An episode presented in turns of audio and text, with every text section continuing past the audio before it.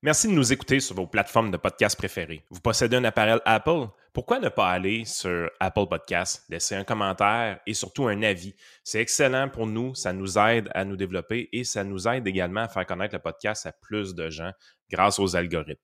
Donc, merci de laisser des commentaires, merci de laisser les, les avis. Vous nous aidez énormément, c'est très apprécié. Merci de votre support. Bon, ben, salut tout le monde, bienvenue dans un petit podcast un peu hors série euh, aujourd'hui parce que Yann est sur la route pour rencontrer des clients. Donc, euh, on va faire ça, moi puis Vincent, comme on avait déjà fait. Donc, euh, ça va être moins thématique, là, quoi que d'habitude, on part un peu tout le temps dans, ça part dans tous les sens un peu. À cause de Yann. C'est ça, c'est à cause de Yann. Fait que là, comme il ne sera pas là pour nous, déconcentrer, on va s'en tenir, on va s'en tenir à la logique des sujets qu'on avait. C'est le trio économique. Ça, dans tous les trios, tu as le coke, la frite, le burger. Yann, c'est le coke. Toi, moi, on est le burger puis la frite. Ouais, exact.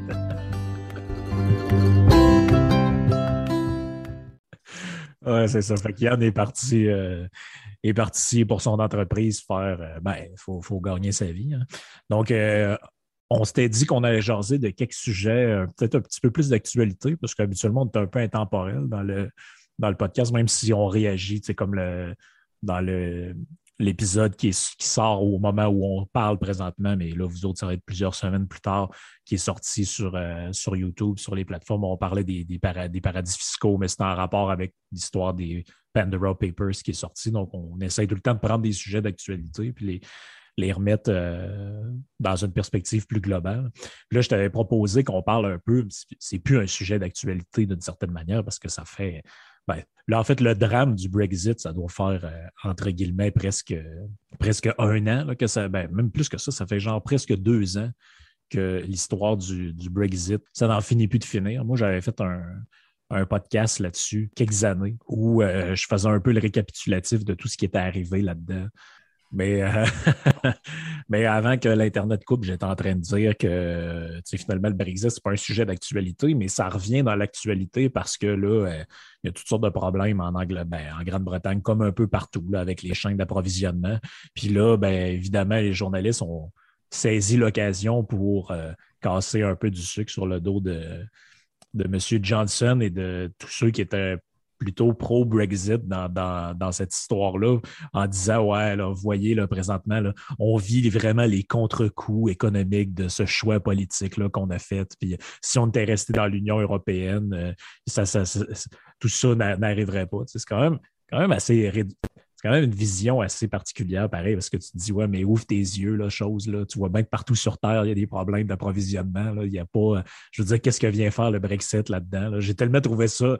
Je ne sais pas qui embarque dans ce genre de vision-là, mais j'ai trouvé ça vraiment particulier. Puis ça venait quand même de des journaux britanniques, là, pas des trucs bizarres sur Internet. Là, ça venait quand même de journaux d'organes officiels, ce que j'ai vu. Parce que je trouvais ça quand même assez particulier.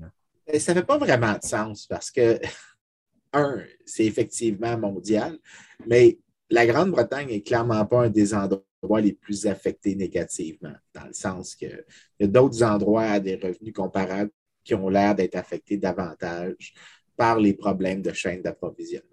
Donc, mhm. euh, je ne vois pas qu'est-ce qu'il y a de particulièrement britannique à propos du problème que dans la Grande-Bretagne se, débarque du, du lot euh, d'une manière ou d'une autre. Donc, euh, non, Maintenant, une fois que ça c'est dit, les problèmes d'approvisionnement que les gens aiment se plaindre, ce n'est pas à cause de la COVID. C'est un peu ridicule. C'est un peu comme si on disait euh, que c'est parce que tu, as, que tu as un cancer que tu dois avoir de la chimio. Ouais, En fait, non, c'est plus, plus encore mieux comme analogie. Ce serait c'est parce que tu as mal mangé qu'il faut que tu aies de la chimio maintenant. Mais c'est pas la même. L'analogie n'est pas super bonne ici. Non, mais je comprends ce que, tu veux dire. Mais... On, se trompe de cause un peu parce que comme il y a des variances dans les pays, qu'il y a des pays qui ont l'air de souffrir davantage, ça parle plus directement à des problèmes dans les chaînes d'approvisionnement au niveau local, pas au niveau international. Ben en fait, l'idée que même il y a des bateaux qui font juste attendre en haute mer, quand les gens disent euh, à Long Beach, par exemple, euh, en Californie, tu as plusieurs navires qui attendent. Clairement, si les navires sont disponibles, c'est que le problème n'est pas dans le secteur de la navigation, mais c'est probablement plus dans le traitement portuaire. Et euh, c'est là que c'est vraiment important de réaliser que qu'est-ce que, qu'est-ce que les sociétés peuvent faire? Qu'est-ce que les économies ont comme avantage, disons, si les ports sont euh, plus efficaces, sont mieux gérés ou euh, une performance supérieure? Bien, il y a une littérature sur la privatisation et la libéralisation des ports. Et ce qu'on observe, c'est que est-ce que c'est privatisé? Les ports ont euh, des heures de travail plus longues. Donc, tu n'as pas comme à Long Beach où les heures de travail, puisque le port de Long Beach, pendant très longtemps, ne travaillait pas la fin de semaine. donc, tu avais des courtes périodes. Euh, tu as des plus, suite à des privatisations, donc on a des exemples, par exemple, avec le Japon.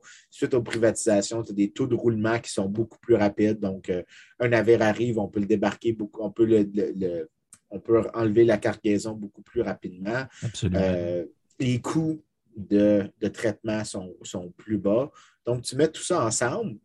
C'est-à-dire que le, le, port a comme une capacité plus élevée à gérer une crise.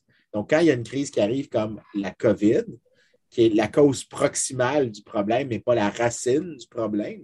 Parce que c'est clair que dans les endroits où les ports sont mieux gérés, où l'infrastructure portuaire est plus compétitive, qu'il y a plus d'incitation à, incorporer des mécanismes de d'utiliser des mécanismes de marché pour mieux gérer, ce qu'on observe, c'est que oui, il y a des difficultés, mais elles ne sont pas comparables avec, par exemple, ce qu'on voit à Long Beach ou euh, ailleurs dans le monde. Et c'est quand même assez euh, euh, prenant quand on regarde en Angleterre où est-ce qu'il y a eu la privatisation des ports sous Thatcher. L'Angleterre ne performe pas exceptionnellement mal. Et en fait, on devrait se poser la question à quel point l'Angleterre performerait encore pire, étant donné si, si, la Grande-Bretagne n'avait pas privatisé ses ports, parce que la performance pré-privatisation est absolument euh, médiocre, surtout étant donné que la Grande-Bretagne est une île avec 60 ben millions de personnes, contrairement aux États-Unis qui ont 330, 340. Euh, les États-Unis peuvent beaucoup plus facilement euh, se servir d'une base manufacturière locale pour euh, des transports locaux pour des, limitations de production. La Grande-Bretagne n'a pas cet avantage-là. Donc, quand tu dis que la Grande-Bretagne arrive au milieu du paquet en termes de performance, en termes de l'ampleur des problèmes, étant donné que c'est une île, c'est comme si on disait, ben, elle performe nettement au-dessus de la moyenne. Oui, ben, tu sais, c'est drôle pareil parce qu'on dirait que l'invocation de la pandémie ou la COVID euh, comme cause, euh, c'est comme l'invocation d'un genre de cause naturelle qui vient se cacher du, euh, qui vient cacher l'implication humaine là-dedans. C'est comme j'entendais l'autre fois dire Ouais, mais là, c'est normal que les coûts, les coûts de construction explosent dans certains secteurs à cause de la COVID. je dis, ben non, pas à cause de la COVID. À cause, entre autres, que le gouvernement a fermé tous les chantiers de construction pendant des mois, ah ce qui a créé qui a créé un stop dans les activités. Et là, quand les activités reprennent, qu'est-ce que tu penses qui se passe? Ben, cette construction-là avait été signée pour être due telle date, mais là, on est en retard. Donc là, il y a une, surchauffe au niveau de, la demande pour ceux qui font des, ce genre de travail-là. Mais, dans le fond, ce n'est pas, la pandémie, ça.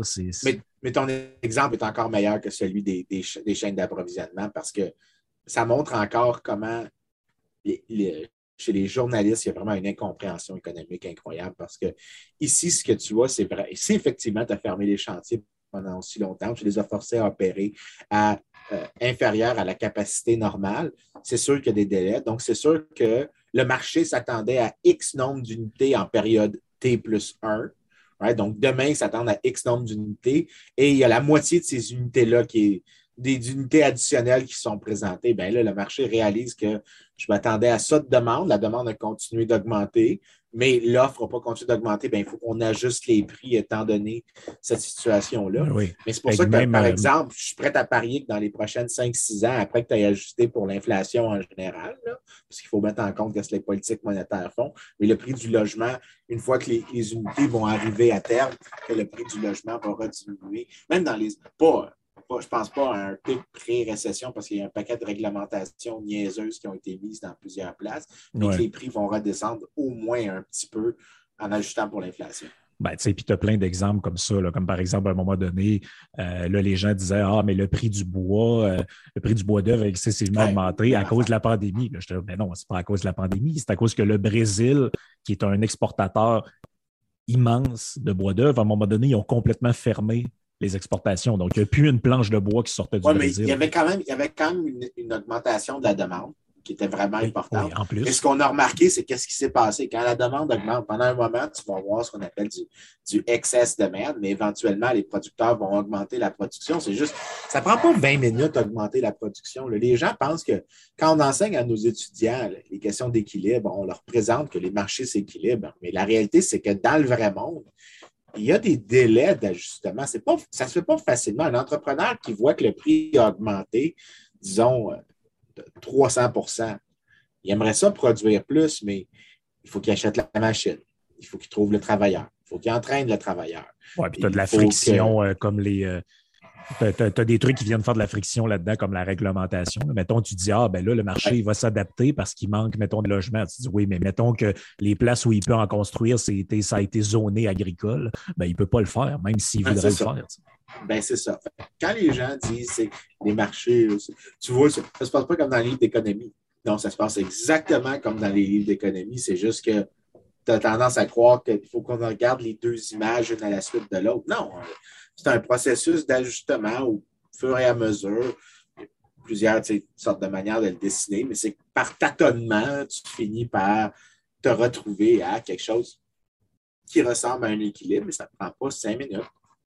C'est pas un processus automatique. Si c'était automatique, mon Dieu, que le monde serait efficace. Le monde ne fonctionne pas comme ça. là. Il, y a, il y a des frictions dans les ajustements à faire. Ben oui, absolument. Donc, euh, les- mais la compréhension des journalistes de l'économie en général, c'est vraiment, c'est vraiment zéro. En fait, ça m'amène, je pense, à notre deuxième sujet, le, le beau commentaire de Vincent Marissal, qui est incroyable, incroyable. Pour ceux qui ne l'ont pas vu, là, c'est, ça, ça te montre, parce que vraiment, c'est un ancien journaliste. On peut mettre les, les air quotes autour Ouais. d'un journaliste ici. là. Euh, Vincent Marissal qui dit Vous voyez, parce qu'il y a une image de, à, à Bromont, je pense, une prime d'embauche chez McDonald's de 1000 dollars. Euh, donc, si tu travailles chez McDonald's, tu as une prime de 1000 dollars à l'embauche. Tu vois, tu là, et ça, sa réponse à lui, c'est Mais oui, on va mettre, la- mais ça, c'est la preuve qu'il faut augmenter le salaire minimum et que ça n'aura aucun effet. Mais c'est un peu ridicule comme point parce que Très ce qui est- ridicule. c'est, c'est- ce que c'est en train de dire, c'est, c'est un peu comme.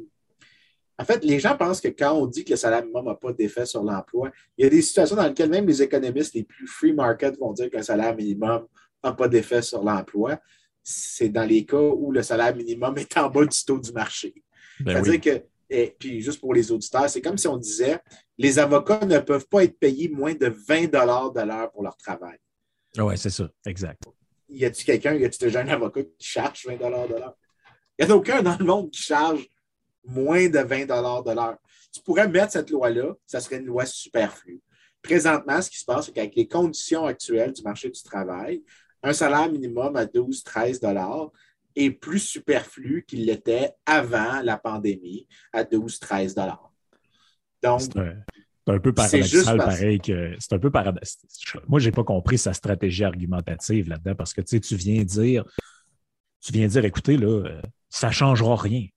Ben OK, pourquoi il faut le monter d'abord? mais aussi, tu sais, en fait, Je, je, je comprends, je comprends pas Ah. l'argument. Je comprends pas l'argument. Moi non plus, surtout parce que ça ne fait aucun sens. Mais c'est aussi, tu sais, quand on parlait, par exemple, de l'écart salarial entre les hommes et les femmes, puis euh, je te disais, ben, si vraiment il y a un écart de 77 cents sur le dollar, puis que c'est entièrement dû à la discrimination, pourquoi l'employeur serait assez niaiseux pour ne pas virer tous les hommes qui, qui a embauché, puis embaucher des femmes à 78 cents de l'heure? Au lieu de 77 cents? C'est- Je veux dire, quand, quand des, des exercices rhétoriques comme ça détruisent ton argument au complet, ça devrait arrêter la conversation sur Ben la oui. base que toi, tu l'as proposé. Ben Et donc, on pareil devrait, comme- tu devrais avoir un argument beaucoup plus sophistiqué que celui que tu as présenté. Par exemple, que peut-être qu'il y a moins de, de- de choix ouverts aux femmes. Ou dans le cas, par exemple, du salaire minimum. Donc, on applique cette logique-là au salaire minimum, disons. Si vraiment c'est ton argument, augmentons-le à 200 de l'heure, 300, 400. The sky's the limit, buddy. Continuons de l'augmenter jusqu'à ce qu'il soit à 700 de l'heure. Si c'est aussi simple que ça, augmente-le sans fin et je veux dire, et tout le monde ici comprend que le ad reductio absurdum qu'on vient de faire, il ne fait pas de sens. Ben que c'est pas logique. Mais c'est justement ça, c'est que si cette, réduction absurde détruit l'argument que l'autre vient de faire, ben, l'argument de l'autre était vraiment médiocre. Et Vincent Marissal, c'était exactement ça. C'était un argument médiocre qui a avancé, qu'une réponse médiocre, mais juste un peu moins médiocre, élimine complètement. C'est ça la vertu des réductions absurdem, c'est quand, par des simplicités, tu peux détruire un argument au complet, ça te montre que l'argument avait littéralement aucune valeur. Un argument plus sophistiqué, ça serait qu'il faut l'augmenter un tout petit peu parce qu'il y a des frictions dans le marché du travail, parce qu'il y a trop de concentration des employeurs sur le marché du travail, donc ils ont une capacité à dicter les salaires en décidant quelle quantité ils demandent. Ah, là, c'est plus sophistiqué, mais dès, que tu fais ces arguments plus sophistiqués, tu te dis, ben, il y a peut-être un point au-dessus duquel on ne veut pas aller au-dessus de ça. Donc, peut-être 15, c'est le top qu'on peut faire. Mais lui, ce n'est pas sa logique. Ce n'est pas l'argument qu'il fait. Ce n'est pas un argument sophistiqué. C'est la version taverne d'un argument sur le salaire minimum. Et comme n'importe quel argument de taverne, un autre argument de taverne peut le détruire. Oui, en plus, ce qui est le plus drôle dans son histoire, c'est que lui, il y a deux ans, il était sur le salaire, le salaire minimum à 15 pièces. Pourquoi il n'est plus sur le salaire minimum à 15 pièces Mais parce que le Christine Marché est déjà rendu plus haut que ce que lui voulait que le gouvernement lui impose. Donc, pourquoi il est rendu là? C'est parce que les salaires, il y a une hausse naturelle. Ben, le marché s'équilibre lui-même, il y a une hausse naturelle des salaires. Sinon, c'est comme si les employeurs ils étaient assez cons pour dire Ouais, j'ai de la misère à trouver du monde, c'est quoi que je pourrais faire? Ben, là, le gouvernement arrive et dit ben, il faut que tu augmentes leur salaire. Ah, oh, je n'avais pas pensé à ça. Ah, c'est vrai que c'est une bonne idée, je vais les payer plus cher. N'importe qui en ce moment va dans des commerces qui, qui, manquent de, personnel. On voit bien que les salaires ne sont pas offerts, ne sont pas du tout, euh, euh sont même pas près du salaire minimum. mais, mais, même à 1000 de l'heure, le, le, le, le 1000 de prime chez McDonald's, divisé sur une année moyenne en termes d'heures de travail, donc 250 jours fois, disons, 40 heures semaine, c'est quand même presque 50, 60 cents de plus de l'heure. Et c'est une prime à la signature du contrat d'embauche. Je présume qu'il doit y avoir des termes sur le, le, temps qu'il faut que tu restes de devoir le rembourser. Donc, il doit y avoir des choses comme ça. Mais c'est quand même complètement ridicule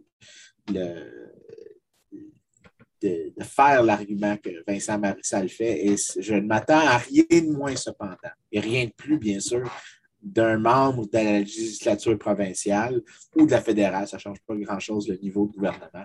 C'est généralement le niveau de sophistication économique que je m'attends, euh, l'équivalent d'un cri euh, obscène dans une taverne.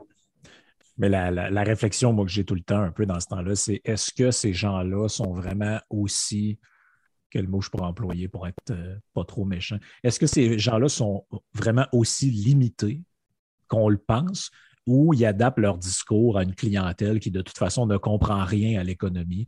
Puis, ben, tu sais, c'est comme, ah, c'est comme quand, euh, aux dernières élections. Mais c'est même pas de comprendre de quoi l'économie, c'est juste en général.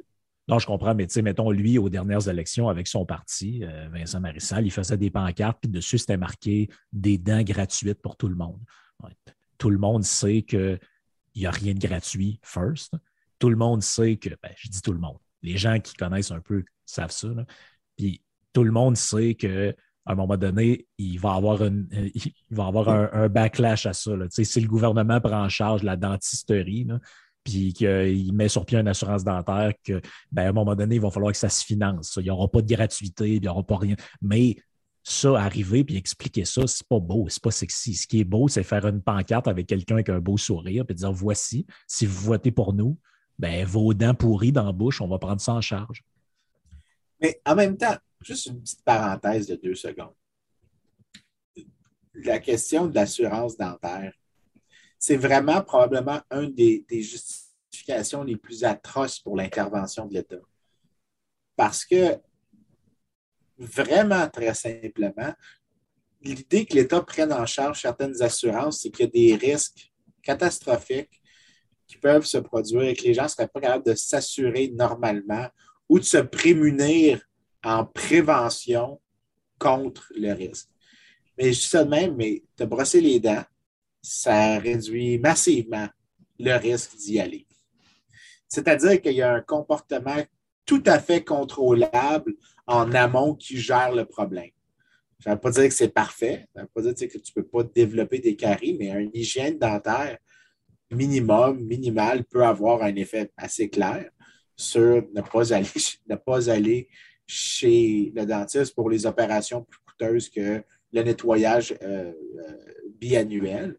Mais dans un cas comme ça, imagine si on disait tous tes soins dentaires te sont couverts. Est-ce qu'à la marge, les gens déploient plus ou moins d'efforts pour, pour de d'hygiène buccale avant ou après le, cette, cette, ben cette, réforme-là? La réponse, c'est clairement moins, à, à, moins que le comportement soit parfaitement inélastique. La réalité, c'est qu'on le sait, on a par exemple, puis l'exemple est un peu, les gens ne le savent pas, ça, mais les études sur la fluorisation. Hum. Un des effets de la fluorisation de l'eau, même si c'était super bon pour l'hygiène dentaire, la fluorisation de l'eau, un des effets, c'est que certaines personnes ont réduit leur effort de se brosser les dents, euh, de faire eux-mêmes des efforts d'hygiène dentaire, tout simplement parce qu'ils se disaient l'eau le, m'en produit une partie. ouais. Ben, donc, c'est un comportement maximisateur de changer les incitations. Bon, au net, l'effet était clairement positif, mais il y a eu un effet d'ajustement. En fait, ces affaires-là, on les appelle des effets de Peltzman. C'est comme celui sur la ceinture de sécurité. Quand tu, tu rends obligatoire la ceinture de sécurité dans l'auto, effectivement, chaque accident devient plus sécuritaire, mais il y a un changement de comportement par le fait que je sais que c'est plus sécuritaire en, en moyenne, donc je peux conduire un peu plus comme je sais que tout le monde aussi va être en sécurité, plus en sécurité que euh, si j'ai un accident, je n'ai pas de poursuite civile ou que je n'ai pas de problème de ce genre-là. Et que si j'ai un accident, les chances que ça soit catastrophique pour moi sont plus basses. Bien, je peux aussi maintenant peut-être conduire de manière un petit peu plus reckless. Donc, il y a un ajustement behaviorial sur d'autres dimensions. Et on trouve généralement que les deux effets existent. C'est-à-dire qu'au net, oui, des trucs comme la ceinture de sécurité ou la fluorisation a d'augmenter la santé ou la sécurité en général. Mais il y a des ajustements comportementaux que les gens ont après que ce changement-là est fait, qui décident, ah, je vais agir d'une manière un peu différente que j'aurais fait avant. Et les bénéfices qu'on a ici sont un peu plus petits que ce qu'on réalise. Mais tu sais, quand, tu, y réfléchis, entre autres pour la santé, le problème fondamental, c'est que l'État, quand il prend en charge votre santé, votre assurance, médicaments, etc., son objectif, au final, c'est que vous ne vous n'utilisez pas le système. Parce que vous êtes une dépense pour le système. Quand moi, je vais à l'hôpital, je suis une dépense. Ils ne veulent pas me voir. Mais si je vais chez le dentiste, ben là, je suis une source de revenus pour le dentiste. Donc, évidemment, ils vont vouloir regarder, les prendre des radiographies de mes dents. Est-ce que mes dents sont correctes? Ça fait quelques années qu'on ne l'a pas fait. Ouais, tu as une dent ici qui, qui, a comme travaillé à pouce sur tes autres dents préventivement. On pourrait peut-être l'enlever parce qu'à long terme, ce serait mieux. Pensez-vous vraiment que si le gouvernement s'occupait de ça, il ferait des trucs préventifs de même? Il vous dirait, bah, regarde, pour l'instant, c'est correct, va-t'en chez vous, prends des Tylenol. C'est ça qui arriverait. Là. Très probablement, mais il y a aussi. Euh, un bon exemple aussi, c'est qu'il y a des comportements, on ferait des, comportements plus ridicules. Un bon exemple, c'est qu'il y a des articles scientifiques sur les, comportements, par exemple, fumés dans des pays où l'assurance est privée et où l'assurance santé est publique. Et toujours des temps égal par ailleurs, on a tendance à trouver que les endroits, en tenant compte, par exemple, des taux de, de consommation de tabac, des taux historiques, on trouve donc des endroits qui ont toujours fumé beaucoup plus. Quand tu tiens compte, par exemple, de ça, les différences que tu observes aujourd'hui peuvent être en partie expliquées par le fait que le régime est public ou privé.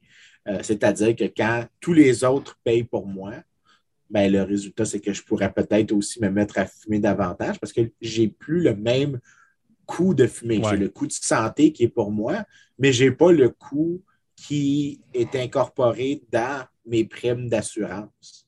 Euh, en fait, le coût va être uniquement incorporé dans la taxation additionnelle que je vais devoir assumer. Mais le bénéfice de la cigarette, par contre, est resté le même. La joie de fumer une cigarette n'aura pas changé. Peu importe c'est quoi que tu juges un bénéfice, ça ne va pas avoir changé. Mais le coût pour la personne privée, pas le coût social, le coût privé, a diminué. Donc, les gens vont engager en plus de ce comportement-là. C'est intéressant ce que tu dis parce que on dirait que les gens qui ont toujours refusé de voir cette réalité-là la voient maintenant avec la, la, COVID puis la vaccination. Ah oui, c'est drôle. C'est vraiment drôle, là. Hein, ça, ça, je, sais, je sais comme, t'en vas. Parce que comme là, on commence à avoir des médecins qui disent des trucs comme Ouais, si vous avez refusé le vaccin, là, euh, vous hospitalisez, euh, ça coûte cher, vous privez les autres de. En réalité, la réflexion qu'ils ont derrière, c'est un peu celle que tu disais tout à l'heure, parce que dans un système où tu payes le prix de ce choix-là, donc dans le fond, il y a un vaccin qui est disponible, il coûte pas cher ou il est même gratuit. Ben, ta compagnie d'assurance pourrait te dire ben, tu le prends ou tu le prends pas, je m'en fous. C'est juste que si jamais tu es hospitalisé pour ça, on ne rembourse pas. Ben, ben J'aimerais ça regarder s'il y a des articles qui par pays qui font la même chose que pour les cigarettes, mais pour les vaccins. Je suis convaincu que les, compagnies d'assurance ont tout à fait une incitation à te dire si tu prends le vaccin, je te charge des cotisations moins grandes parce que moi, ça réduit mes risques. Mais ben, je pense qu'ils le faisaient pour le voyage, en tout cas. Par exemple, avant que, le gouvernement, avant que le gouvernement rende ça obligatoire, en tout cas à certaines places, ben, eux autres, ils avaient déjà dit ben, euh, si tu veux être couvert, mettons que tu vas au Mexique dans un tout inclus, si jamais tu es hospitalisé, si tu veux être couvert, ben, il faut que tu aies eu le vaccin avant. Sinon, ben, arrange-toi avec tes trous. Ça fait parfaitement du sens. Mais c'est drôle comment tu dis que. Je me souviens aussi que j'ai eu la même pensée que toi quand il y a des médecins qui disaient ben, peut-être qu'on pourrait leur envoyer le bill si on décidé de ne pas se faire vacciner. C'est une excellente idée, mon cher. Maintenant, fais donc le reste du système de santé juste pour voir. Ben oui, c'est ça. Parce qu'avant, si tu arrivais avec ce genre d'idée-là, tu passais pour un malade dans la tête. Tu sais, si tu arrivais et tu disais, ben écoute, euh, quelqu'un qui, qui quelqu'un qui fume puis qui a passé toute sa vie à fumer ou quelqu'un, mettons, qui, qui est obèse morbide, est-ce qu'on devrait payer son insuline, par exemple? Franchement, on n'a pas le droit de dire un truc comme ça, puis le système est universel. Ouais, ah, mais maintenant, quand c'est la COVID, c'est C'est vraiment beau, les doubles standards. Mais, moi, j'en ai pas de double standard ici. Moi, ce que je dis, c'est ayons un système de santé où est-ce qu'il y a plus d'implication du privé.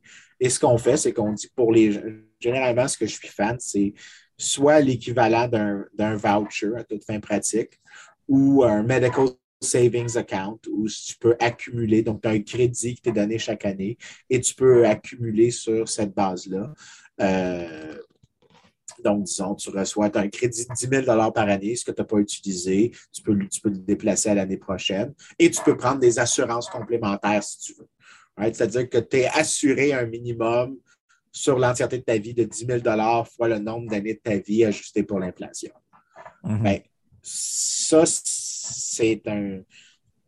Parce que l'idée, il t'assure à tout le monde au moins un minimum. Donc, tu, tu, fais en sorte que tu ne peux pas avoir des situations dans lesquelles ben, il est mort parce qu'il ne pouvait pas payer.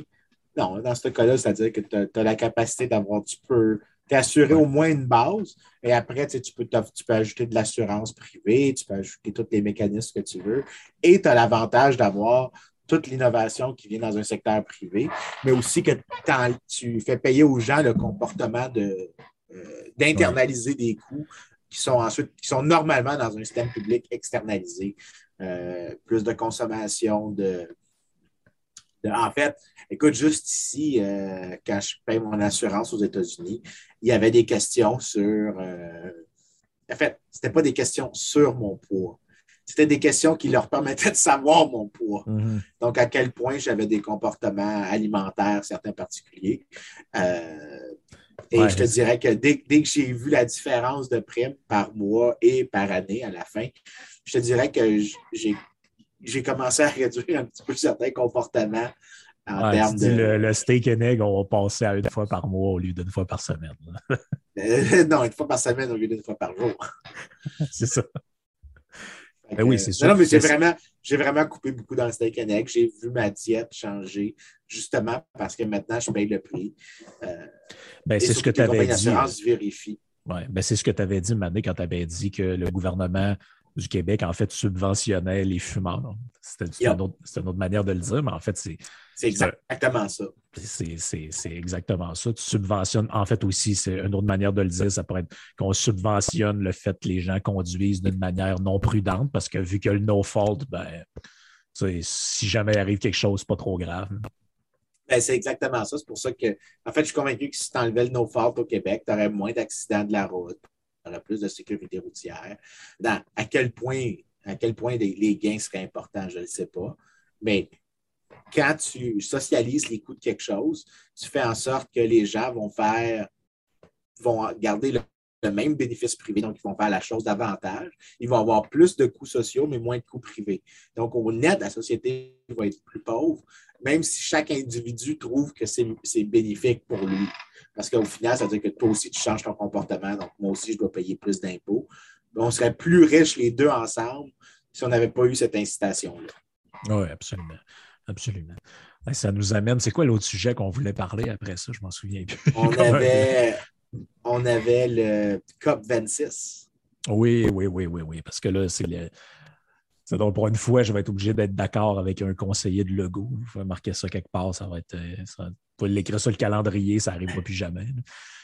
Mais euh, bref, ce qu'il disait, c'est que là, euh, il énumérait un peu ce que le Québec avait fait en matière d'environnement, ce qui, ce qui était fait, ce quel était un peu le portrait de la situation, puis il disait parce que là, il y a des groupes écologistes qui se plaignaient que le gouvernement ne les a pas consultés avant d'aller à la COP 26. Je ne sais, sais, pas de quel droit, en fait. Je ne sais pas quelle obligation le gouvernement a à donner à ce genre de groupe-là.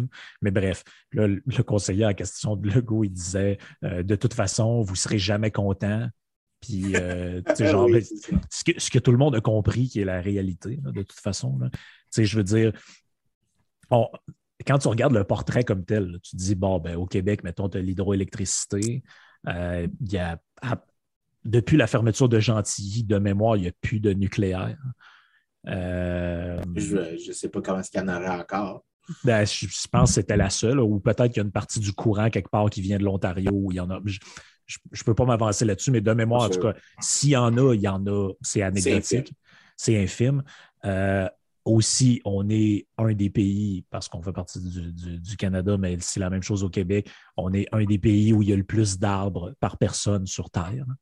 Ça, mais, ça, c'est vraiment, encore une fois, un cas où est-ce qu'on est vraiment hypocrite au Québec.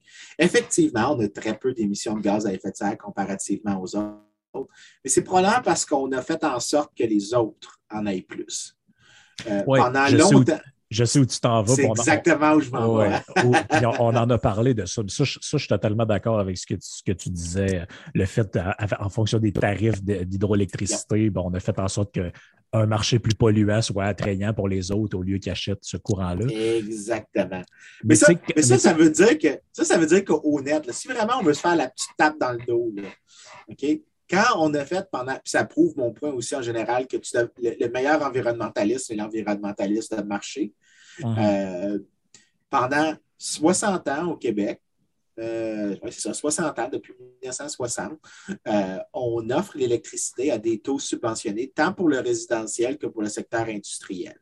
Le résultat d'une telle approche, c'est qu'il y a davantage de consommation sur le marché québécois et que cette consommation-là n'est pas disponible pour d'autres États, d'autres provinces qui, elles, pourraient importer du Québec. Mhm. les avantages géographiques du Québec à cause de notre accès à des sources, à des rivières qui ont du, haut débit, et non seulement du, haut débit, mais aussi un débit stable. Ce qui est vraiment important parce qu'avec l'électricité, le gros problème, c'est que tu ne peux pas storer l'électricité. Donc, il faut que tu établisses beaucoup de capacités pour produire de manière continue et avoir une capacité d'extra au cas où qu'il y ait un pic. Parce que ce que tu ne veux pas, c'est que, disons, tu as 3 kilos, tu as 3 mégawatts disponibles. Ce que tu veux, c'est que le 3 mégawatts ne soit pas ta, ton, la consommation moyenne soit genre toujours 3 kilowatts par heure. Ce que tu veux, c'est que ça soit toujours genre 2,5. Puis quand ça pique un petit peu, il n'y a aucune chance que ça dépasse 3, mettons. Parce que là, tu as une surcharge sur ton réseau. Là, tu as une faille d'approvisionnement. Euh, le Québec, toute la capacité additionnelle qu'il aurait pu libérer en vendant aux États-Unis, c'est de la capacité qui aurait peut-être remplacé du charbon, qui aurait remplacé du gaz naturel. Et même si le gaz hmm. naturel est supérieur au charbon, donc euh, le gaz naturel, le, shift au gaz naturel aux États-Unis est la plus grande tendance verte qui se passe présentement aux États-Unis, euh, ce que les, environnementalistes n'aiment pas souligner. Mais si le Québec n'avait pas fait sa, pratique de subventionner l'électricité, tant pour le secteur industriel que pour le secteur résidentiel, des États comme le Vermont, la Nouvelle-Angleterre, le, New Hampshire, le Maine, le Massachusetts, l'État de New York, auraient une fraction beaucoup plus grande de leur consommation totale qui vient de l'hydroélectricité. Hmm. Donc, le Québec, ce qu'il a fait à toute fin pratique, c'est du dumping sur les autres États. Et si on pouvait estimer au net l'effet que ça a eu, on pourrait probablement arriver que le Québec a juste augmenté autant ailleurs qu'il a diminué ici. Donc, bravo, on est tellement bon, on est tellement bon au Québec. Et ce qu'on a fait, c'est qu'on a fait que les Américains polluent davantage qu'est-ce qu'ils auraient fait normalement. Puis on, on, s'est appauvri dans le processus aussi. parce qu'on aurait pu le vendre à un prix plus mm. élevé. Donc, on aurait été plus riche comme collectivité. Donc, félicitations, gouvernement, depuis 1960. Mais est-ce qu'on n'est pas un peu pris dans une espèce de vision où on dirait toujours que quand on parle de ça, c'est comme si le Québec, c'est le centre de l'univers. En dehors d'ici, il n'y a rien qui existe. Nous autres, tout ce qu'on fait, c'est comme tout, est tourné, toute la planète entière est tournée vers nous. Là, tu comme, tu regardes le portrait global, tu regardes un peu l'état des choses, puis là, tu écoutes ces gens-là parler, puis tu es comme, bon, OK, là, euh, là, là, faut, on va construire un pont quelque part. C'est comme si là, tout allait exploser. c'est la fin du monde. Il me semble que c'est comme moi, quand je vois ce genre de discours-là, je, trouve que ça, se décrédibilise de soi-même. À un moment donné, je comprends que tu peux avoir des préoccupations environnementales, puis ça va. enfin, on va être bien baveux ici. Je ne vais pas être généreux. N'importe qui qui a des préoccupations environnementales et qui a défendu la symétrie McInnes n'a plus le droit de se prononcer sur quoi que ce soit. Ben, c'est un peu comme le Parti libéral qui, faisait la même chose. Là. Il disait Ouais, là, nous autres, là, euh, refaire un pont à Québec ou un tunnel, on trouve que ça n'a pas de bon sens. Pendant ce temps-là, il était dans, dans l'OBC puis il supportait le même genre de projet parce que dans ce coin-là, c'était avantageux pour gagner un comté. Si, si, vous pensez vraiment, si, vous pensez vraiment que c'est le gouvernement qui va régler les problèmes de pollution, vous fourrez un doigt dans l'œil. Ah, solide solide. Euh, parce que la cimenterie mécanique, c'est vraiment mon exemple. Parce que les chiffres que le gouvernement lui-même a sortis, c'est que les émissions de la cimenterie mécaniste, donc la cimenterie mécaniste qui était disponible, qui est devenue une possibilité largement et presque exclusivement grâce à l'aide de l'État, ces, ces émissions additionnelles-là étaient presque égales à celui du plan vert que le gouvernement avait déployé.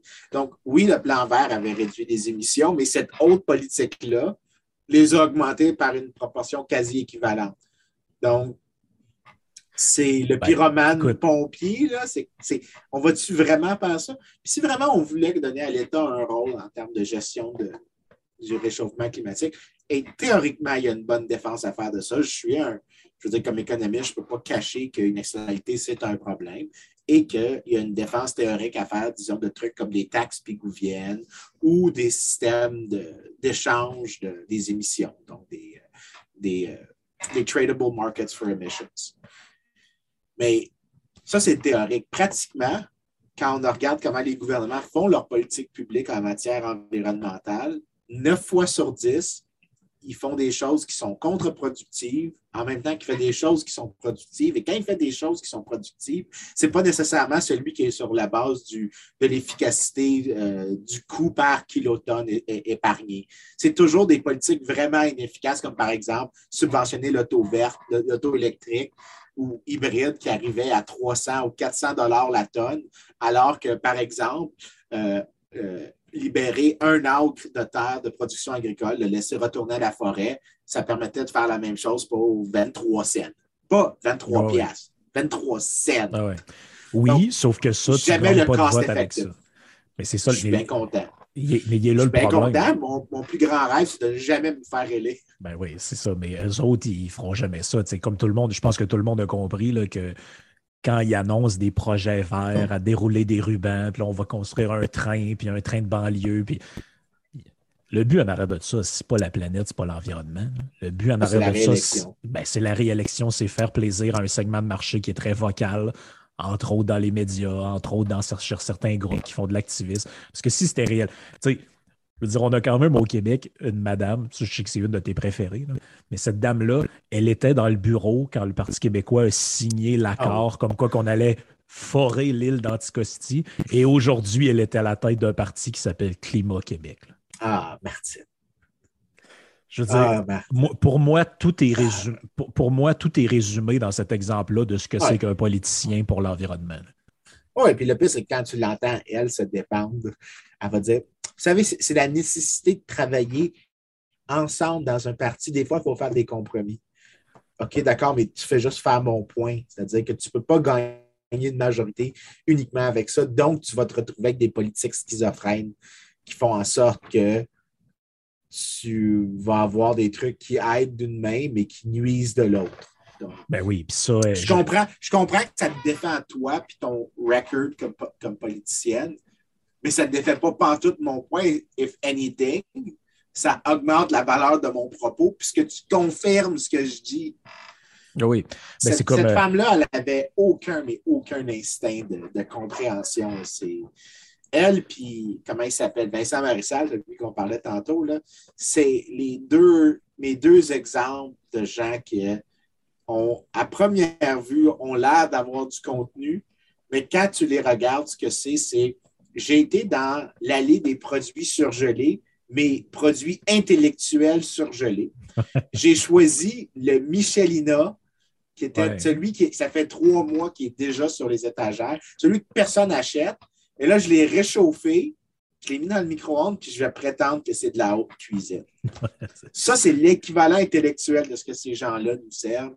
C'est généralement aucune profondeur, mais ils vont, ils vont le mettre dans une belle assiette, par contre ils vont mettre du, basilic par-dessus. Donc là, ça a l'air fancy. Mais en réalité, quand tu goûtes, c'est ça goûte ce que tu t'attends qu'un repas surgelé et réchauffé goûte, c'est-à-dire. Eh, mais c'est drôle parce que. Ben ouais.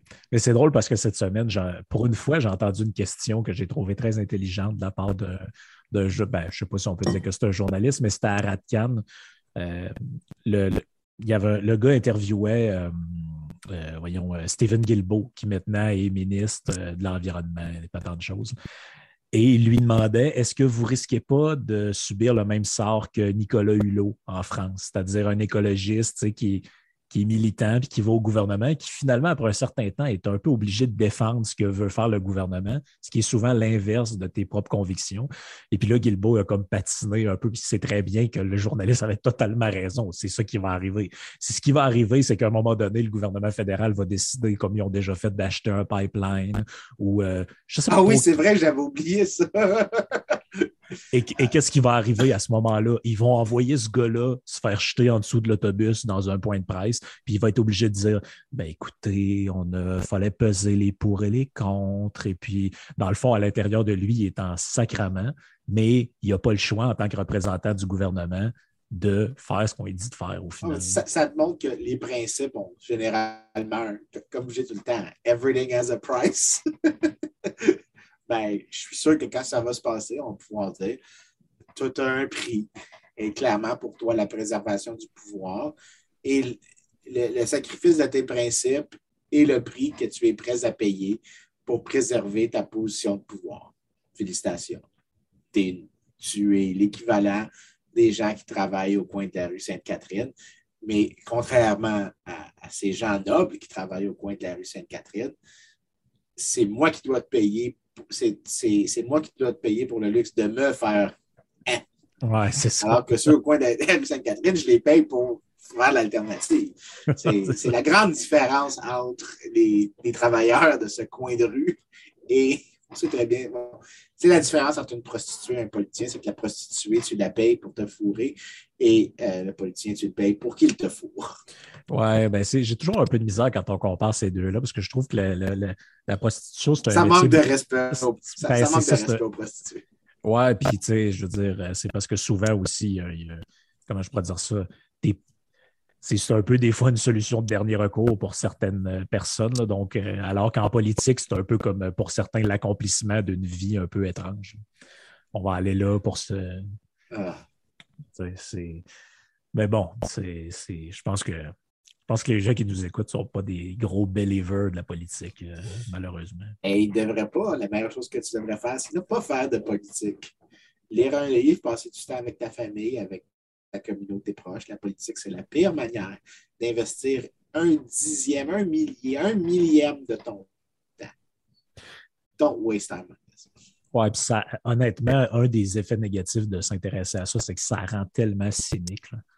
Parce que tu, vois trop de choses que tu penses que l'être humain ne devrait pas faire. Donc, tu sais, tu. Non, au contraire, je ne suis pas d'accord avec toi là-dessus. Je ne pense pas que ça rend les gens cyniques. Je pense qu'il y en a beaucoup que ce qui se passe, c'est que ça les rend plus obstinés à vouloir forcer les choses pour que ça soit comme ils veulent. Parce que si tu arrives avec la prémisse que tu sais mieux, que normativement, tu as un idéal qui est supérieur à celui des autres, si ça ne marche pas, tu t'essayes plus fort. Ça veut dire que c'est toi qui n'as pas essayé plus fort. Il y en a que ceux qui sont vraiment de bonne foi, c'est, ça, c'est comme ça qu'ils lisent ça, c'est, hmm. c'est leur échec à eux. C'est eux qui n'étaient pas assez nobles pour mon projet. Ça, c'est encore pire. Donc, c'est pas. Euh, non, mais ce que je voulais dire, c'est que, par exemple, mettons qu'on prend la politique américaine deux secondes avant, de terminer. Ben, quand c'est quand, mettons, il y a des accusations de trucs sexuels sur un républicain, ben là, c'est, là, ça n'a pas de bon sens. Il faut absolument que ces gens-là démissionnent. Tout. Quand c'est un démocrate, on peut passer un peu par-dessus. Si tu prends un autre exemple, quand c'est les déficits publics, ben là, quand c'est des démocrates, c'est la, dette, c'est dégueulasse, puis là, ah ils, vont scraper le gouvernement. Quand c'est un républicain, la dette, c'est comme plus un sujet. Écoute, un gros déficit, no problem. It's, deficits don't matter when it's Republicans. Ah ouais, c'est ça. Mais, euh, mais, en même temps, cette espèce d'hypocrisie qui se passe, ça explique tellement de choses aux États-Unis. L'espèce de mentalité de on s'en fout, surtout chez les gens de droite, on s'en fout que Trump soit ordurier ou déplaisant. Il envoie chier les gens qui m'envoient chier moi. Donc, c'est correct. Ouais. Et ça, c'est sérieusement, quand les, gens de, quand les gens de gauche vont comprendre que arrêter de d'essayer de mépriser les gens qui sont différents d'eux autres, puis de penser que leur mode de vie est inacceptable, les gens de droite vont arrêter d'appuyer des candidats extrêmes comme Donald Trump oh, ou ben, Eric Zemmour en France. oui, absolument. Ben, c'est parce qu'aussi, les, si on parle de Zemmour un, peu avant de finir, les, moi, je pense que les, beaucoup de gens récoltent ce qu'ils ont semé. C'est-à-dire que pendant des années, il n'y avait aucun débat possible sur le, fait, le simple fait d'amener comme sujet mettons, l'immigration, c'était, bon, là, tu es un raciste, tu es un xénophobe, tu es un ci, tu es un ça. Parler de telle autre affaire, c'était, tu sais, le fait d'avoir mis des interdits puis beaucoup de tabous dans la société, ça crée, je pense, une partie de la population une certaine frustration. Ouais. quand un candidat extrême sort. Ben, quand quelqu'un arrive et dit ben moi, là, savez-vous quoi, je vais en parler de ça, puis je vais dire ce que les gens pensent, puis je vais être le candidat de la majorité silencieuse. C'est sûr qu'il va y avoir un électorat pour ça parce que tu as diabolisé tes adversaires. En fait, ça revient à ce qu'on avait dit, ce qu'on parlait un moment donné par, rapport au euh, révisionnisme en histoire. C'est ce que le fait de criminaliser un discours rend, légitime ce discours-là aux yeux des gens qui le voyaient comme ah, des, fois, des fois, c'est même pas aussi, c'est même pas aussi poussé que ça. C'est juste que, temps, on voyait sur l'immigration, je n'ai jamais caché que j'étais vraiment open borders, que pour moi, j'accepte pas les arguments anti-immigration, mais je peux comprendre comment des, gens pourraient dire, ben, ma culture change, mon environnement immédiat change à cause de l'immigration, j'aime pas ça. je, vais répondre. Est-ce que c'est parce que tu penses que c'est peut-être d'autres politiques qui sont pas liées à l'immigration qui causent le problème? Est-ce que ben, comme en France, comme en ben, France, à chaque fois que quelqu'un me parle des trucs d'immigration en France, je suis comme ben oui, mais ce que tu es en train de parler là, c'est la politique de tel gouvernement qui a décidé que c'était une idée géniale de construire des tours en banlieue de la ville et de tout foutre ce monde-là là-dedans. Oui, ben là, tu peux faire. Mais là, tu remarques que tu n'es pas en train de critiquer l'immigration, mais tu comprends un peu qu'est-ce que les gens pas, les zones de non-loi. Exact. Mais là, si pendant plusieurs années, tu fais que n'importe qui qui souligne un point, au lieu de traiter leur, la chose avec au minimum de respect ou de générosité. tu leur fais des procès d'intention. Tu leur fais des procès d'intention. C'est sûr que quand il y en a un qui va être plus extrême, un, tu vas, c'est comme un véhicule qui n'a pas de soupape. Euh, éventuellement, la pression s'accumule. Et euh, d'autre part, une fois que tu as un candidat qui est tellement extrême qu'il euh, y a même des rendements à être extrême, donc c'est même bénéfique d'être à l'extrême, là, ça éclate, puis tu n'es pas capable de l'éliminer à ce point-là parce que les gens qui finissent par le baquer sont peut-être même pas d'accord avec lui. Je suis sûr que si on allait voir, par exemple, chez les militants de Maxime Bernier ou chez les militants de, de Zemmour ou chez les militants de Trump, puis tu leur mettais des affirmations que Trump a dit ou que Zemmour a dit, ou des propositions, et tu leur dis est-ce que tu es d'accord avec ça? On trouverait que ce n'est pas un taux d'accord de 100% c'est peut-être même pas un taux d'accord de 50% mais parce qu'ils, because they're sticking it to the other guy, qu'ils envoient chier la partie qui leur a dit que leur concept, leur, les choses qui les inquiétaient, leurs inquiétudes étaient complètement atroces, que c'était des ordures, que c'était pas du bon monde, ils étaient motivés par des mauvaises raisons. Même s'ils ne sont pas d'accord avec le candidat, ils vont le backer parce qu'ils taillissent toi hmm. plus qu'il l'aiment lui. Ben, je pense qu'il y, y, a une ligne des fois qui est franchie que les gens c'est comme moi, par exemple, il y a, dans ces personnages-là, il, y a des, choses que, j'aime. Pourquoi je les aime? Parce que j'aime voir un peu de chaos dans la politique. J'aime voir ces gens-là un peu s'entre-détruire. Et quand il y a des outsiders qui arrivent et qui ils disent Voyez ce nid de guêpe-là, regardez mon pied, voici mon pied dans le nid de guêpe. Moi, personnellement, j'aime voir ça.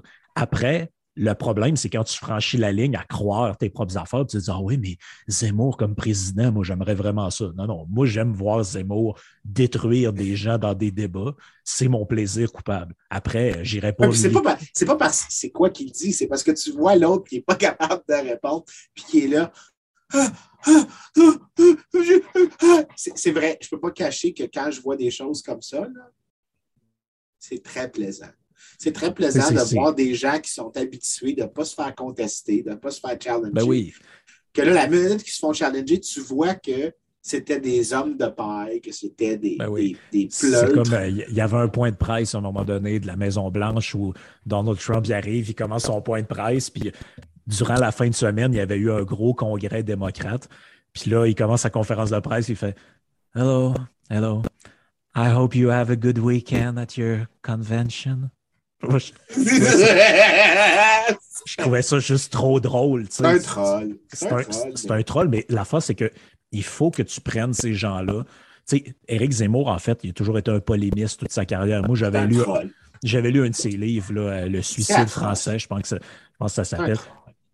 Oui, c'est le suicide français. C'est un troll, puis c'est un lightweight.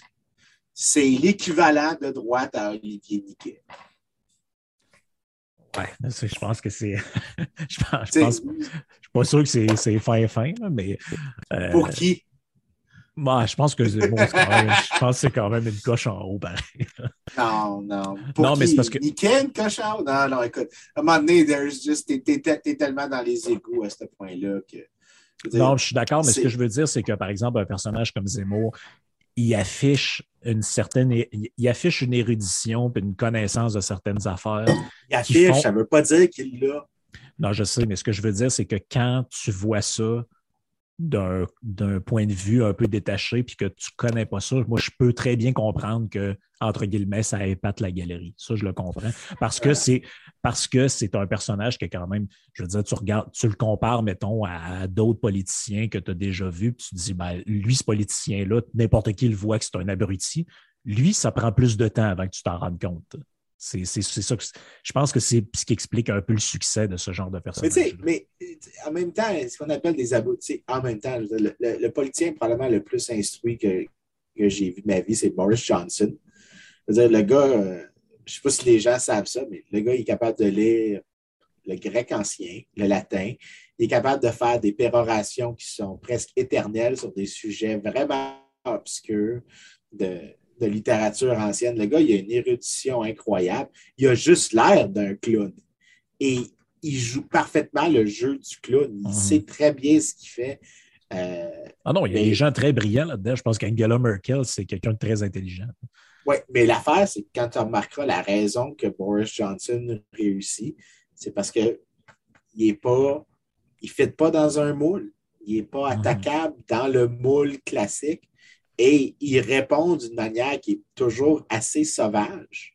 Euh, et c'est pour ça qu'en Grande-Bretagne, les conservateurs sont très confortables avec, avec Johnson relativement aux alternatives parce que Johnson, il rit de la gauche. Il fait, ils ne sont pas capables d'av- d'avoir un rôle de lui. Ouais. Ça ne veut pas dire qu'ils l'aiment. C'est parce qu'ils haïssent tellement l'autre côté qu'ils sont confortables avec les clowneries de ce gars-là. Même si, mais si ça venait de leurs enfants à eux ou si ça venait d'un membre de la famille, ils trouveraient ça hautement inacceptable. Et ça, ça te montre vraiment à quel point il y a un avantage à arrêter de, de prétendre que tout ce que l'autre bord pense est nécessairement stupide ou mauvais. Des fois, il y a des bonnes versions d'un argument, il y a des mauvaises versions. Et tu devrais traiter toujours sur la base de la meilleure version possible, pas en pensant, pas en prenant, disons, une clip d'une émission de radio d'un animateur que tu n'aimes pas, puis là, tu prétends que lui représente tout le monde, et là, tu te mets à, à l'attaquer sur ça, puis tu prétends que tout le monde qui Ouais. l'écoute est donc un imbécile. Ça marche pas, Mais- ces affaires. Mais ça, ça prend quand même une certaine indépendance d'esprit, si on veut, peut dire, pour faire ce genre de choses-là. Comme tu sais, moi, par exemple, un moment donné, j'avais fait un podcast sur Simone Veil, qui est un, une intellectuelle de, je pense, pas, grand monde qui vont dire qu'il n'est pas de gauche. là. Je veux dire, a été dans des mouvements communistes, etc. Mais moi, je trouvais que son, son texte qu'elle a écrit sur la suppression des partis politiques était extrêmement intéressant. Donc, j'ai fait un podcast là-dessus, puis j'en ai parlé. J'ai expliqué c'était qui, cette philosophe-là, puis qu'est-ce qui en était de son texte. Mais combien de gens sont capables et ont l'honnêteté de faire ce genre de truc-là? Tu sais, je veux dire, combien de gens. C'est bien que- trop, c'est bien trop difficile d'essayer de comprendre qu'est-ce que l'autre bord dit. est-ce que quelqu'un de gauche va arriver et va dire Ouais, écoutez, moi, moi là, j'ai décidé que je prenais, mettons, je sais pas moi, un, un- un article de tel gars qui est étiqueté de droite, mais j'avoue que ce qui est écrit là-dedans, je suis d'accord avec ça pour telle et telle raison. C'est très, comme tu dis, c'est très tribal. Puis les gens, ben, ils vont avoir peur de. Tu sais, aussitôt que tu es accolé comme à quelqu'un d'autre, ils vont dire Ah non, non, mais moi, je veux pas. euh, même s'ils disent la même chose. En fait, ce qui, est, ce qui est quand même très drôle, parce que si tu vas, si on reprend, mettons, la politique française, tu vois, mettons, des personnages comme, mettons, Jean-Luc Mélenchon puis Marine Le Pen. Puis là, tu te dis, ben, à part sur l'immigration, ils disent toutes la même chose, en fait. En fait, les deux disent exactement la même chose, mais si tu les mets dans une pièce, ils sont incapables de se parler. Puis tu te dis, ben oui, mais mettons, à part l'immigration, vous êtes d'accord pour tout. Vous êtes deux anti-euros, euh, vous êtes deux anti-libérales, vous êtes, tu sais, en fait, Ah. vous êtes, en fait, vous êtes la même chose, tu. Oui, effectivement, il n'y a pas vraiment de différence entre Jean-Luc Mélenchon, Mélenchon et euh, Marine. J'ai j'ai pas, pas de jeu de mots pour, euh, pour Marine Le Pen, mais c'est- le même. Alex, t'enlèves l'immigration, puis bonnet blanc, bonnet. Ah, c'est ça. Donc, c'est rendu là, mais ils ne sont pas capables d'être ensemble. Pourquoi? Parce qu'en réalité, ils ont bien plus d'idées en commun qu'ils n'en ont pas en commun. Mais pourquoi ils ne sont pas capables d'être ensemble? Parce que dans la- l'arène politique française ou dans la vision française de la politique, où on ne comprend pas trop ce que c'est que la gauche puis la droite chez eux, là, même l'extrême droite est de gauche là-bas. Euh, mais Ouais, mais la, la France, il faut se rappeler qu'il y a une chose qui est, qui est plus importante en France que, que, que étrangement ici au Québec. Je dis ici au Québec, même si je suis en Virginie. euh, c'est le rôle de la, la question de la souveraineté. Chez Ouais. les Français, le- la nation, la République, l'idéal gaulliste slash républicain, c'est un idéal qui domine très, très, très, très, très fort. ben, la République a à- remplacé Dieu, en fait, hein, là-bas. Euh, je ne sais pas si je le dirais comme ça. Ben, quand ils parlent, tu- quand tu écoutes-les parler, c'est la seule place au monde où tu vois ça. Ils, ils finissent leur discours, vive la République, vive le. Puis ils parlent, ils parlent de ça comme si c'était une personne. En fait, ils ont déifié leur système politique. Ah, je n'avais pas remarqué ça, franchement. Je ne sais pas quoi répondre. à- Non, mais tu sais, est-ce que tu imagines-tu, euh, mettons François Legault qui finit de parler puis il fait Vive la monarchie parlementaire? Tu sais, je veux dire, personne. J'aimerais ça. veux Mais non, effectivement. Et c'est dans tous leurs trucs. Vive la France, vive la République. Puis ils sont là, puis ils parlent de la, la République avec un grand L et un grand R. Puis là, tu te dis, ben, c'est quoi ça? C'est, c'est, c'est- c'est comme vraiment un idéal qu'ils ont. Puis là-bas, c'est, c'est c'est comme personnifié, en fait. Puis même, tu vois que le président français, son rôle est un peu calqué sur celui du roi de France, là, en fait, avec le pouvoir de gracier, puis ce genre de trucs-là. Il y a un côté un peu. Euh, c'est un, régime politique assez spécial, la France, on ne se le cachera pas. Oui, mais à cause que tu vois cet axe de la, souveraineté, en fait, ça, ça fait juste. Ce que tu dis, ça fait juste rajouter à, ce que je dis, puis peut-être même renforcer mon, propos, en fait, une version plus forte de mon propos. Je ne sais pas si j'irai quand même aussi loin que toi, mais je ne peux pas dire que je suis en désaccord non plus. Mais c'est l'idée que l'axe souveraineté versus euh, gauche-droite économiquement euh, ajoute à ça un axe gauche-droite social. Ça fait que dans un univers à trois dimensions, c'est tout à fait possible qu'il y ait des gens qui sont économiquement de gauche, mais hyper, hyper souverainistes, et que tu as des gens de gauche qui sont hyper globalistes et donc qui se retrouvent genre juste à côté de Macron, même s'ils sont très à gauche, ou qui sont très à droite économiquement, mais qui sont globalistes aussi, donc qui se retrouvent aussi avec Macron. Ça s'explique très bien dans un univers à trois dimensions. Mais tu sais, mettons, si, si mettons, tu es, quelqu'un qui, veut plus de liberté, qui a à cœur la, liberté économique, puis tu es pogné pour voter en France, tu sais pas quoi faire. Je veux dire, ah. le, libéralisme économique en France, c'est vu comme une maladie mentale presque. Je veux dire, il y a très peu de gens qui défendent cette option-là. Puis que tu prennes Zemmour, Marine Le Pen, Mélenchon, même Macron n'est pas un très grand défenseur de la liberté économique, malgré ce qu'il prétendait être au début. Euh, c'est très, très, mal vu. Tout le monde débat là-bas, puis ils se disent ah, lui, il est de gauche ou il est de droite, mais ils sont tous un peu anticapitalistes. C'est un peu, un peu compliqué à comprendre leur vision de la politique. Là Je m'ennuie d'Alain Madeleine. Pour ceux qui ne savent pas, c'était le dernier candidat qui a, qui a affiché l'étiquette libérale dans son titre à l'élection 2002, je pense. Il avait fini avec 5% À l'élection subséquente, il y avait euh, Alternative libérale, qui est un parti quand même assez free market. Ils n'ont pas été capables d'avoir leurs 500 parrainages, donc ils n'ont pas réussi à se présenter à, la présidentielle. Parce que, tu sais, j'en connais un peu des gens, qui, des Français, puis des fois, on, a des discussions, puis ils me disaient Ouais, Zemmour va être le candidat de la droite. Zemmour, c'est un anti-libéral, mais carabiné. Là. Pour lui, c'est c'est genre le libéralisme économique, c'est une des pires plaies que j'ai jamais eues. Qu'est-ce que, comment vous définissez vos termes là-bas? Je veux dire, c'est. Vous n'avez vraiment pas la même définition que moi. je veux dire, OK, pourquoi il est de droite? Il est de droite? Parce qu'il envoie chier la gauche, c'est ça, en gros? Si, c'était ça au Québec, tu te retrouverais étrangement avec une drôle d'alliance où est-ce que tu aurais la CAQ et euh, comment il s'appelle? Les, euh, les gens de Alexis Cossette-Trudel. Ouais, ouais, c'est ça. seraient du même bord. Même si techniquement, je pense que les gens de la gang d'Alexis Cossette-Trudel et les gens de la CAQ ne s'aiment pas vraiment. euh, ben lui, il vient du PQ, by the way. Oui, mais je veux dire, il y a eu la CAQ, mais il y a eu encore plus la gauche. Donc, Si, si être à droite et tailler la gauche, ben, tu ne vas pas expliquer grand-chose. Oui, mais je pense que pour beaucoup, ça, s'explique comme ça. C'est comme dans le tête, ce sont, mettons, des gens de droite parce qu'ils haïssent la gauche et à gauche, ce sont des gens de gauche parce qu'ils haïssent la droite. c'est un, peu, un peu plus compliqué que ça quand même, les habits. Oui, mais en fait, je pense, étrangement, je pense que les gens comprennent ça. Quand tu en parles avec eux, ils acceptent. Ceux qui ne comprennent pas ça, étrangement, c'est les gens dans le monde des médias. Ouais. Euh, parce que pour eux, ils sont attachés à une narrative. La narrative est attachée à leur job euh, parce que leur job est important et qu'ils ont un statut social, ils ont un revenu qui vient avec. Ils ont avantage à ne pas faire défection d'un certain discours, même quand ils pensent qu'ils sont d'accord. En fait, le nombre de fois que j'ai eu des conversations avec des, chroniqueurs ou des journalistes, la conversation, il y a eu est allé sur quelque chose que eux pensaient, vraiment, et ensuite qui disait qu'il n'en parlerait pas en public, ça te montre qu'il y a un divorce complet entre, pour maintenir ma position de prestige comme chroniqueur, il faut que je continue de dire X, même si je sais que X moins 1 est plus précis et plus vrai. Mais le moins 1 me coûte trop cher, donc je ne le dis pas. Oui, absolument. Absolument. C'est en plein ça. Bon. On s'en tient à ça pour aujourd'hui. On s'en tient à ça pour aujourd'hui, puis euh, on ah. reprend la semaine prochaine. Euh, Yann devrait nous, euh, nous rejoindre cette fois-là. Ça, ça va être mieux. Ciao. Salut.